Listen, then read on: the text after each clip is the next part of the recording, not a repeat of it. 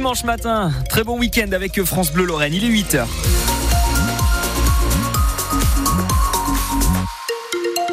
Et le journal de 8h est présenté par euh, Mathilde Ansker. Avant ça, on regarde un peu la météo. Fait pas très beau encore. Bah non, on lève les yeux au ciel, on voit un ciel gris. Et cet après-midi, on lèvera les yeux au ciel et on verra à nouveau un, Un ciel gris. Voilà. Mais en fin de journée, tout de même, quelques éclaircies. C'est plutôt une bonne nouvelle. 7 à 12 degrés pour euh, les maxis cet après-midi en Moselle.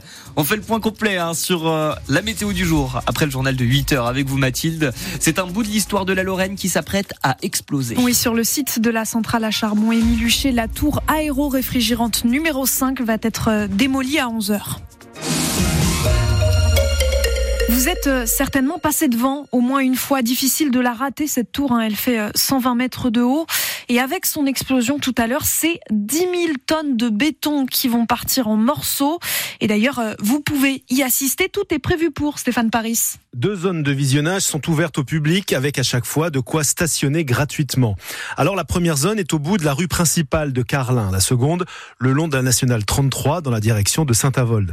Et on vous conseille de vous y prendre en avance si vous n'habitez pas dans le coin parce que cette nationale 33 sera partiellement coupée à partir de 10 heures avec des déviations et des barrages routiers.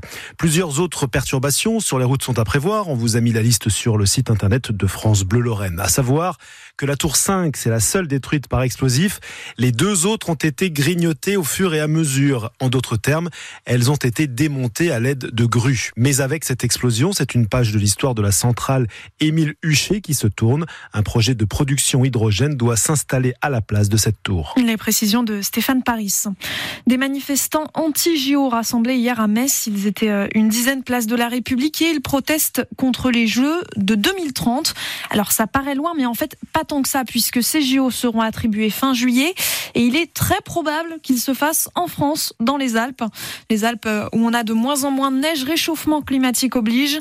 Et organiser des JO serait donc une hérésie climatique pour ces militants. Un projet de loi sur l'agriculture sera présenté d'ici trois semaines. C'est la promesse de Gabriel Attal, le Premier ministre qui donne une interview fleuve aux Parisiens et qui prévoit une nouvelle réforme du marché du travail à l'automne. 39 membres de l'ultra-droite interpellés hier à Paris. Tous ont été placés en garde à vue pour participation à un groupement en vue de commettre des dégradations ou des violences. Une quinzaine d'entre eux sont fichés S. Le stress monte pour Mister Lorraine. Oui, parce que d'ici une petite heure, il sera dans le train direction Paris. Il a une semaine pour se préparer avant la grande finale du concours de Mister France samedi prochain.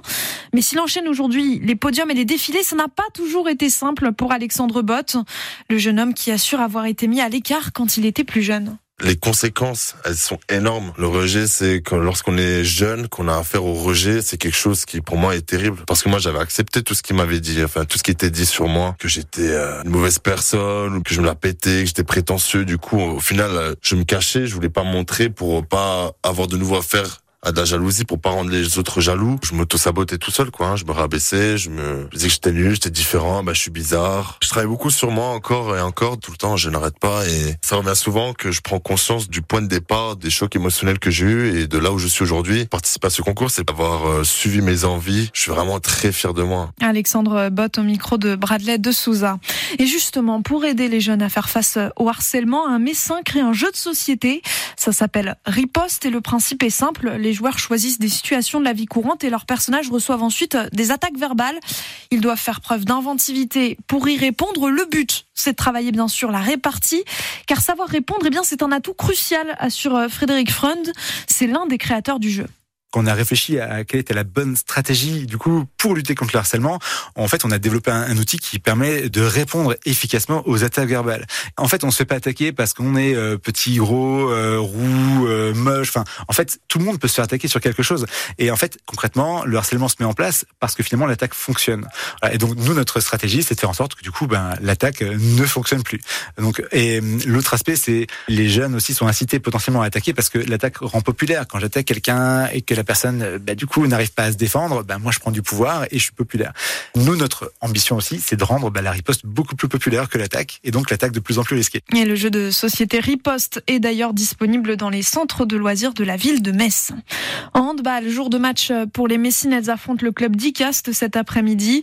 Si elles gagnent, elles peuvent valider leur place en quart de finale de la Ligue des Champions. Les handballeuses messines qui sont premières de leur groupe alors que les Danoises, elles, sont troisième. En rugby, le 15 de France euh, renoue avec la victoire. Oui, les joueurs de Fabien Galtier se, sont imposés hier en Écosse 20 à 16. Une victoire donc euh, dans le tournoi Destination qui fait du bien après deux défaites d'affilée face euh, à l'Afrique du Sud en quart de finale de la Coupe du Monde et contre l'Irlande la semaine dernière. Les Bleus se sont donc imposés cette fois, mais dans la douleur et après un match plein de suspense, Vincent Pellegrini.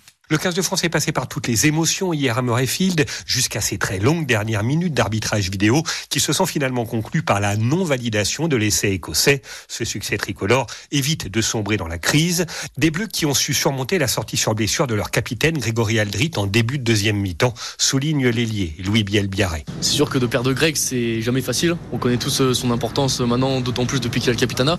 Mais non, je pense que c'est l'apport euh, définisseur. Le banc euh, très puissant qu'on avait, les a vraiment mis à mal euh, quand ils sont rentrés. Et notre force de caractère aussi de vouloir vraiment aller chercher ce match. Je pense que tout ça mis bout à bout, ça, ça fait qu'on qu réussit euh, à gagner euh, aujourd'hui. Sans rendre hier une très belle copie, le 15 de France a montré sa capacité de réaction après la déroute subie face aux Irlandais. C'est ce que retient le troisième ligne, Charles Olivon. Après une semaine qui était pas très fun, on va dire, hein, on s'est posé des questions, on s'est remis en question. Même si tout n'est pas parfait, on a des secteurs où on pêche encore. Et eh bien on s'est accroché ensemble, on a été le chercher ensemble, donc fier de ça.